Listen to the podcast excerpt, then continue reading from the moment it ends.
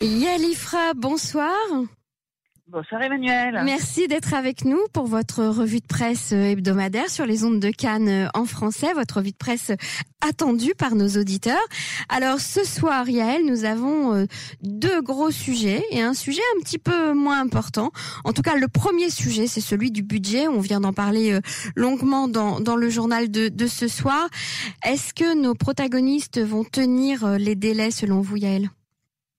J'en doute très très fort. Euh, ce qu'il faut comprendre, c'est que euh, c'est toute cette histoire du budget n'est évidemment qu'un très vaste prétexte, un prétexte technique euh, exploité de façon très habile par les divers protagonistes. à la base de toute cette histoire, il y a donc l'accord de coalition qu'on connaît, mhm. dans lequel figure en toutes lettres la volonté de Benny Gantz euh, d'avoir un budget de deux ans, euh, pas du tout pour des raisons économiques, tout ça c'est que des prétextes, mais uniquement justement pour essayer d'obtenir une forme de stabilité. Euh, bon, on a bien vu ce que ça a donné, mais c'était à l'époque pour obtenir une forme de stabilité du gouvernement et assurer la rotation, et donc assurer qu'en novembre 2021, hypothétiquement, il devait devenir Premier ministre puisque en fait on sait qu'en principe le budget d'État d'Israël, ça fait quand même 70 ans qu'il y a un État, on a eu que cinq ou six fois des, budgets biannuels, donc on fait un budget pour une année. Il y avait largement le temps de, passer ce budget.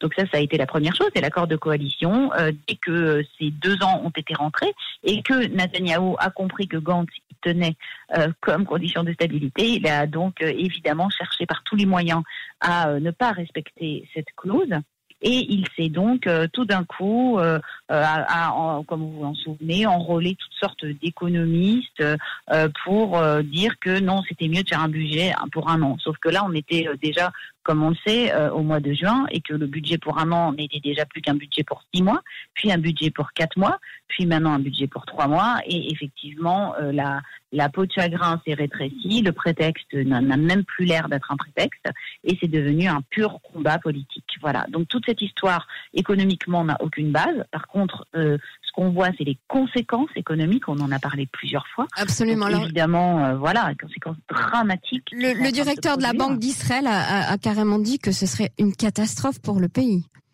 Tout à fait, oui, oui. Le gouverneur de la Banque d'Israël, qui était assez réservé au début, euh, a effectivement euh, eu des mots très durs. On a aussi, euh, j'ai lu un article la semaine dernière dans le magazine de fin de semaine du Marqueur, qui, qui indique effectivement, pareil, on voit un espèce de naufrage moral euh, du euh, professeur Avi Simron, qui est donc un professeur émérite d'économie, euh, qui dirige la commission, enfin le comité national à l'économie, et qui est censé être le conseiller personnel en économie du Premier ministre. Donc ça a toujours été des gens très prestigieux. Et là, en fait, ce Avi Simron s'est transformé en espèce de chambre d'écho de Benjamin Netanyahu et justifie une chose d'un jour et son contraire le lendemain.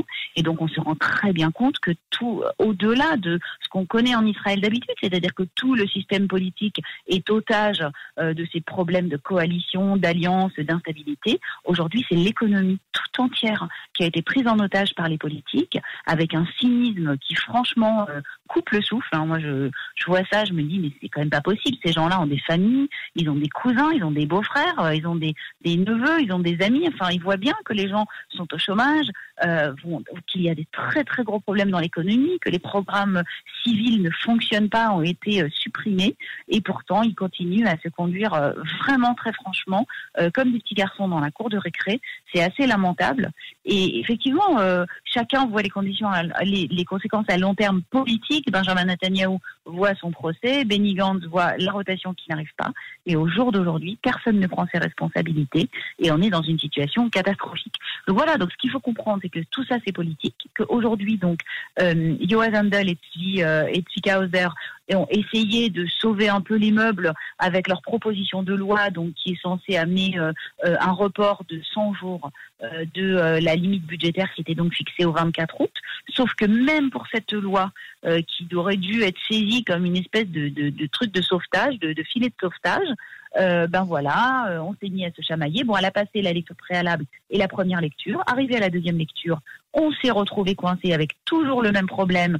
Il n'y a plus d'argent euh, pour les yeshivotes. J'ai déjà expliqué ce sujet deux fois, donc je ne expliquerai pas tout le mécanisme qui fait, mais que en gros, les yeshivot vivent sur des avances du ministère euh, de, des Finances qui leur ont été consenties et euh, le budget euh, qu'ils qui, auraient dû avoir n'est pas suffisant. Donc il est terminé, elles n'ont plus d'argent, ils ont besoin de 400 millions de shekels qui leur manquent urgemment pour pouvoir payer les salaires des, des, des c'est-à-dire des, des, personnes qui étudient dans les, dans les, yeshivot. Mhm. Donc cet argent, il n'existe pas. Et donc Moshe Gafni, qui dirige la commission des finances, et pas pour rien, a conditionné également maintenant le passage de cette loi-là à cet argent des yeshivot, euh, sauf que du coup, euh, Carole Lavanne a demandé également de l'argent pour tous les programmes éducatifs dont nous avons parlé, et euh, on a rajouté tellement d'argent que on ne peut pas passer la loi comme ça. C'est une loi personnelle, c'est pas une loi gouvernementale, donc on peut pas y ajouter des enveloppes budgétaires, c'est techniquement impossible. Et donc de nouveau, on a repoussé les débats, sauf que pendant ce temps-là, les jours passent. Et le 25 août, donc 100 jours après la, la, la comment on dit ça, le, oh là là, c'est terrible quand on pense dans deux langues à la fois, Emmanuel. Après qu'on ait monté le gouvernement, la formation du gouvernement, ah, ouais. tu le mot mhm. euh, Eh bien, c'est le 25. Voilà, voyez le 25 août. Voilà, mardi prochain. Et donc lundi à minuit, eh bien, euh, le mandat de la Knesset va expirer et euh, la Knesset sera automatiquement euh, dissoute et on ira aux élections si on ne réussit pas en urgence à faire passer cette loi d'ici lundi. Alors, bon, en Israël, tout est possible. Hein, Oui, le président Rivlin met, met la pression hein, sur, euh, sur les différents partis pour qu'ils trouvent euh, un accord et puis que certains baissent un petit peu la tête sur leurs euh, prérogatives, non? Oui, tout à fait, vous avez raison, Emmanuel, mais encore faudrait-il que les partis n'aient pas envie d'aller aux élections. Oui, ça. Mais vous savez, comme je vous ai expliqué, ce monde-là est complètement, euh, complètement déconnecté. Et, euh, et, eux, en fait, euh, euh Netanyahou, les sondages lui promettent un très bon résultat. L'opposition voit l'occasion de, d'exploser de, ses scores, aussi bien Yeshatit que Yemina, qui est crédité d'un nombre de mandats vraiment mhm. assez spectaculaire. Il n'y a que Benny Gantz qui aurait tout à perdre, en fait. Ah bah oui, il n'y a que Benny Gantz. Même la liste arabe unie, elle est stable. Bon, le Likoud, franchement, euh, je pense, moi je serais eux, j'irais pas, hein, mais bon, ils vont perdre beaucoup de mandats selon moi s'il y a des élections. Mais bon, après, vous savez, euh, les élections israéliennes, c'est quelque chose de très volatile. On ne sait jamais ce qui va se passer. Vous en avez plus d'expérience que moi encore. Et les sondages, voilà, encore, les sondages encore moins. On peut encore moins leur faire confiance. Ouais, donc euh, gong, le gong sonnera lundi soir. Ben, Dimanche matin, la commission des finances se réunit à 10h30. Mhm. J'y serai. Euh, écoutez, euh, je on fera le point peut-être mercredi ensemble. En tout cas, j'espère qu'on n'annoncera pas toutes les deux de nouvelles élections. Alors, ah aussi. Yael, il y a, y a le problème du budget, mais il y a aussi le problème de, de, de la pandémie et, et, de, et des, du plan de Monsieur Gamzo, des données de la maladie qui sont un peu discutées.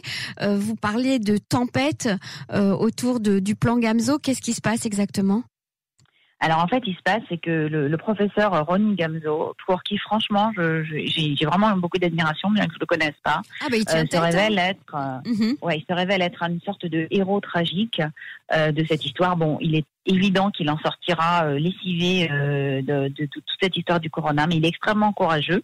Et effectivement, donc je vais, on va commencer, on va faire en arrière, c'est-à-dire on va commencer par ce qui vient de se passer il y a, il y a quelques heures, à savoir l'explosion en vol euh, de la réunion du cabinet du corona, où il était venu présenter son fameux plan mhm. dit du Ramsor, donc des feux rouges feu, rouge, feu vert. Donc avec, il a mis en place quelque chose de très pédagogique, avec des seuils, avec des alertes, etc. Mhm. et puis des limites qu'il veut imposer euh, relativement forte sur les rassemblements parce que voilà, les chiffres ne baissent pas, ils ne baissent pas comme ils auraient dû baisser et on se trouve dans une situation qui euh, peut quand même déraper à tout moment. Donc le débat a explosé sur fond de querelles toujours la même querelle entre les ultra-orthodoxes, donc euh, Arié Derry et Yaakov Litzman, euh, qui l'ont attaqué frontalement en lui disant que ce n'est pas possible de demander euh, de limiter les rassemblements dans les synagogues alors qu'il y a des événements culturels qui rassemblent des centaines de personnes, mmh. alors qu'en fait, il ne s'agissait pas de ça, il s'agissait des offices de, des fêtes de Ticherie qui angoissent en gros c'est ça, on parle des fêtes là, dans quelques, on parle des fêtes à peine. Tout à fait. Bon, les offices sont toujours limités à 20 personnes, mais ce, ce n'est pas du tout, ce n'est pas du tout la même chose que des événements de culture qui sont ponctuels, dont on sait très bien qu'il y en a très très peu et euh, qui de toute façon se tiennent uniquement en plein air. Bon, bref, euh, on ne peut pas comparer, sauf que il y a systématiquement en Israël ce problème de on se compare aux autres et on accuse les autres d'être de, de, vous discriminer et on les accuse de racisme. Alors euh, il y a toujours un racisme, on est toujours le raciste de quelqu'un d'autre. Et donc finalement le, le débat a explosé. Euh, le euh, professeur Gamzo s'est retrouvé tout seul dans la salle avec son plan qui n'intéresse donc personne. et, et on a repoussé à dimanche les décisions. Les décisions n'ont pas été prises. On ne sait pas du tout ce qui va se passer. Donc ça, c'est aujourd'hui, là, tout de suite, ce qui s'est passé. Mais pour montrer que l'atmosphère est très, très loin d'être sereine, euh, on est vraiment dans une dans une situation qui est qui est très très compliquée. Alors pourquoi euh, Alors le professeur Gamzo, quel était son plan? En fait, on n'en on en parle pas beaucoup, mais il avait un plan qui était vraiment très très très bien fait, euh, qu'il avait monté avec beaucoup de patience et beaucoup d'intelligence et beaucoup d'expertise, puisque c'est quand même euh, le plus grand, euh, le plus. Il a été directeur de l'hôpital Irilov, il connaît très très bien le système, mhm. et en fait, il a estimé qu'on ne pouvait pas lutter contre la maladie juste comme ça en claquant des doigts ou en imposant des confinements, mais qu'il faut construire le système euh, de lutte contre l'épidémie qui n'existe pas en Israël, à savoir on sait très bien que les enquêtes épidémiologiques ne fonctionnent pas. On a réussi à augmenter le nombre de tests, mais euh, euh, les résultats des tests prennent encore trop de temps. Et donc, en fait, il a engagé le, le Picou c'est-à-dire la partie de l'armée qui fonctionne pour la préparation du front, et il les a et il les a enrôlés pour qu'ils construisent une infrastructure euh, de lutte contre la maladie, mhm. à savoir tout ce qu'on a appelé le système de, euh, de couper la chaîne de contamination. Sauf que, une fois de plus, l'armée estimait qu'en principe, ce système aurait dû prendre au moins un an à construire si on avait été même en cas de conflit armé. Ils se sont donné deux mois pour le faire. Ils sont déjà très avancés, mais ils n'ont pas terminé puisque Gamzo est arrivé euh, il y a à peine un peu plus d'un mois. Et les résultats n'arrivent donc pas assez vite au goût de, euh, au goût de, de. Euh, tout le monde perd patience, le public, enfin la population également perd patience. Et Gamzo qui ne voulait pas recourir à la menace, à savoir que je pense qu'il est rentré en, en poste avec l'idée que euh, il allait sûrement pas faire la même méthode que euh, Barsimantov, que Netanyahou, euh, qui consiste à effrayer la population de façon systématique afin de, euh, de faire peur aux gens et qu'ils euh, se conduisent comme il faut. Lui, il a toujours été, vous le savez, depuis le début, ça a été le frein principal à tout, euh, à toutes les mesures qu'on nous annonçait d'un ton, d'un ton menaçant du point de vue des politiques. Donc il a dit non, non, non, on ne mettra pas de confinement. Je ne veux pas qu'il y ait de confinement. C'est ça. Euh, Sauf pour certaines zones ou certaines villes éventuellement. Sauf dans certaines zones. En fait, ils voulaient euh, travailler de façon organisée comme on aurait fait en France. C'est-à-dire euh, là où il y a beaucoup de maladies, on ferme. Là où il n'y a pas de maladies, on laisse ouvert. Voilà. Mais sauf qu'en fait, on ne lui a pas laissé le, une fois de plus, comme toujours en Israël, on ne lui laisse pas le temps de travailler.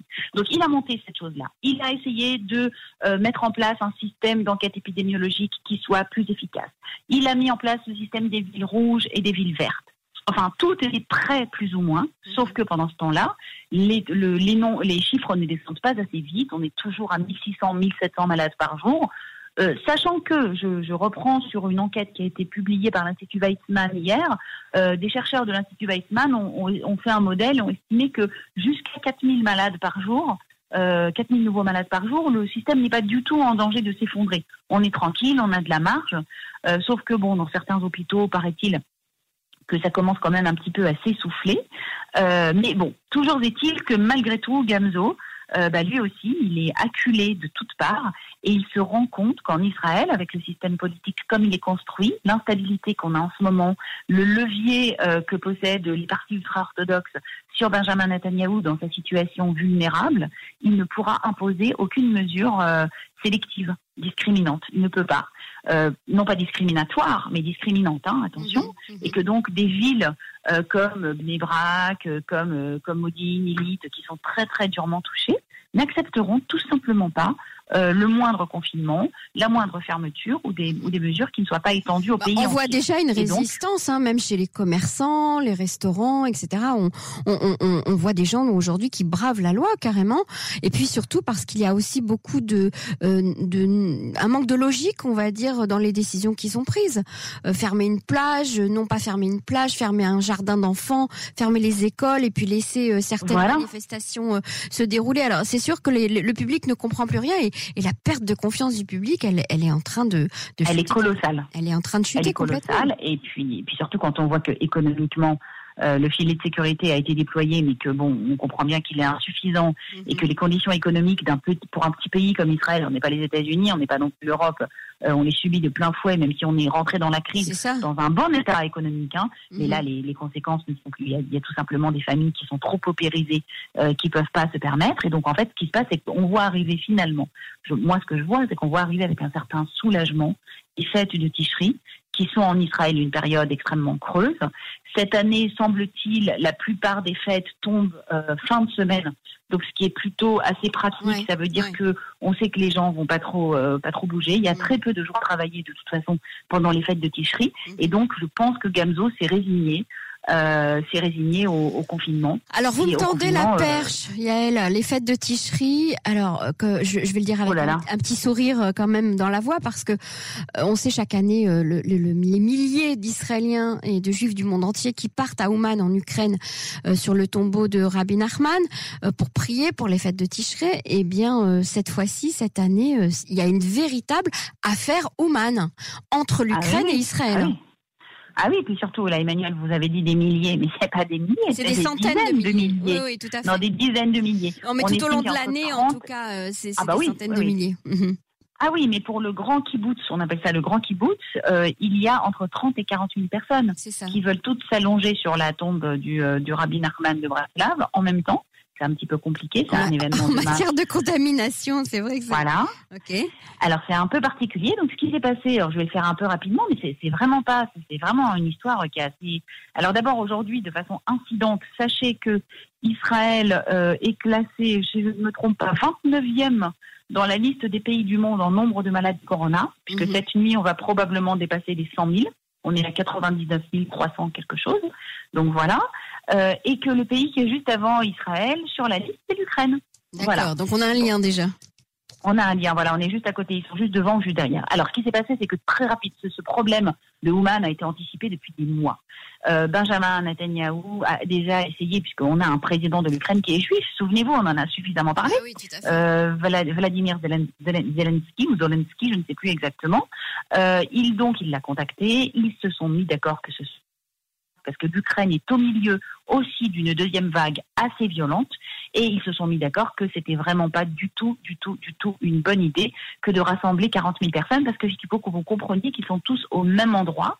Euh, il y a donc le, l'endroit où il y a la tombe de Rabbi Narman de Bratslav, et il y a une rue qui s'appelle la rue Pushkin, voilà, euh, à Ouman, qui est le quartier juif où il y a 40 hôtels, euh, toutes les synagogues et où tout le monde est entassé dans la même rue, dans le même endroit vraiment, mhm. euh, physiquement, pendant une dizaine de jours, enfin ça peut être un peu moins, ça dépend. Donc c'est vraiment une catastrophe. Ils ont dit que ce serait une une une, une une serre, une ébullition de, de, euh, de un laboratoire de, contamination. Oui. Exactement, que mhm. c'était la catastrophe. Et donc, on a essayé de régler ça discrètement pour que l'Ukraine annonce elle-même qu'elle ne veut pas euh, des euh, chassidim oui, mais c'est un manque problème, énorme pour l'Ukraine. Voilà. Le seul problème, c'est que voilà, c'est pour l'Ukraine, c'est des rentrées énormes. Il y a toute une industrie. De la même façon que nous, euh, par exemple, à la commission de l'éducation, quand on essaye d'expliquer qu'on ne veut pas faire payer aux parents les, les excursions euh, scolaires qui n'auront peut-être pas lieu. Je ne peux pas vous dire les pressions qu'on a de toute l'industrie des euh, tiyoulim, des, des, des, balades en Israël, de euh, Reshut Ateva Veaganim, de, des, des, jardins, euh, des autobus, des guides, et ben c'est la même chose. Là-bas, on a les vols, on a les hôtels, on a toutes les personnes qui travaillent dans la restauration. On a, enfin, je peux pas vous dire, c'est monstrueux. Et donc ce business, ouais. Tout à fait. Donc, et, pour l'Ukraine et pour Israël, il y a des très grosses sources de revenus. Donc, c'est très compliqué puisque les pressions qui ont été exercées sur Benjamin Netanyahu ont été directes, à savoir qu'on lui a fait savoir que s'il empêchait les Rassidim de Bratislav de se rendre en Ukraine, eh bien, ils ne voteront plus pour lui. Ça a été directement comme ça. Il n'aura pas un seul vote de Bratislaveur, lui a-t-on fait euh, savoir. Ils ont dit qu'ils étaient organisés, qu'ils allaient fermer entièrement cette zone, qu'elle allait être une zone stérile. Donc imaginez à l'intérieur ce qui va se passer. Hein. Mhm. Euh, ça va être une zone stérile et ils feront la prière, ils feront les offices en capsule. On imagine bien quand on voit les photos, euh, si on sait comment c'est. Voilà. Et l'Ukraine ne veut pas jouer le mauvais rôle et interdire les voyages. Ils ont dit à Israël, bah, vous avez qu'à vous débrouiller. En gros, c'est plus votre problème que le nôtre, alors que c'est aussi le leur, mais bon, eux, ça leur fait rentrer euh, beaucoup d'argent. Et donc, on est en train d'essayer de négocier discrètement euh, pour essayer euh, de minimiser le nombre de vols. Et c'est ainsi qu'on a découvert qu'en fait, il n'y a aucun obstacle. En fait, on ne peut pas empêcher un citoyen israélien de monter sur un vol et d'aller en Ukraine. Voilà. Et d'aller en Ukraine, exactement. Donc, on, on, peut, on peut annuler les vols, on peut les limiter? On peut, voilà, ce qu'il faut, c'est annuler les vols, en fait, mais ça, il faut que l'Ukraine soit d'accord. Donc, Gamzo, aussi bien que Yuli Edelstein, moi, je ne peux pas vous dire combien de personnes se sont exprimées. Vous savez, le, le, le euh, euh, je ne connais plus son prénom, mais je crois que c'est Harry Adler, celui qui dirige le, euh, la salle de combat, qu'on appelle la salle de combat de Bnibrak, qui était l'ancien vice-maire de Bnibrak, qui s'est retrouvé au cœur de l'action, un homme extraordinaire, qui a dû apprendre de toutes pièces comment gérer une économie, une, une épidémie comme ça en deux jours. Lui aussi, il a dit, mais ça suffit, on a déjà assez de problèmes chez les Haredi chez les ultra-orthodoxes. On n'a pas besoin de se rajouter ça sur le dos et les gens vont revenir malades et on ne saura pas comment les traiter. Euh, Gamzo a quand même annoncé aujourd'hui que sur la base des tests, entre 36 et 39% des nouveaux contaminés chaque jour en Israël sont issus de la société ultra-orthodoxe c'est quand même énorme. Mhm. Donc ça veut dire que si beaucoup de malades reviennent, vous imaginez l'explosion dans les villes ultra-orthodoxes. C'est très très compliqué. Il faut absolument arriver à gérer ce problème. Et pour tout vous dire, pour l'instant, on voit rien venir. Euh, il faut que l'État prenne une décision un peu autoritaire mais très impopulaire. Et s'il y a bientôt les élections, bah, je peux vous dire qu'il y aura très probablement rien du tout et qu'il faudra qu'on vive avec les conséquences. Alors là, on a on a bouclé la, la boucle hein, au niveau de, de nos sujets. Hein. On est passé du budget aux élections, des élections en Ukraine, et en fait, on s'aperçoit euh, que tout est lié euh, avec la pandémie euh, au milieu. Yael, merci pour pour ces éclaircissements et pour vos explications sur des sujets aussi importants qui nous tracassent tous et que et parfois, eh bien, on ne saisit pas toujours la nuance. Et, et merci de, de, de nous la de nous permettre de la comprendre. Je vous souhaite Shabbat Shalom, Yael, et on vous retrouve la semaine prochaine. Shabbat Shalom, Emmanuel, et à la semaine prochaine. Merci beaucoup.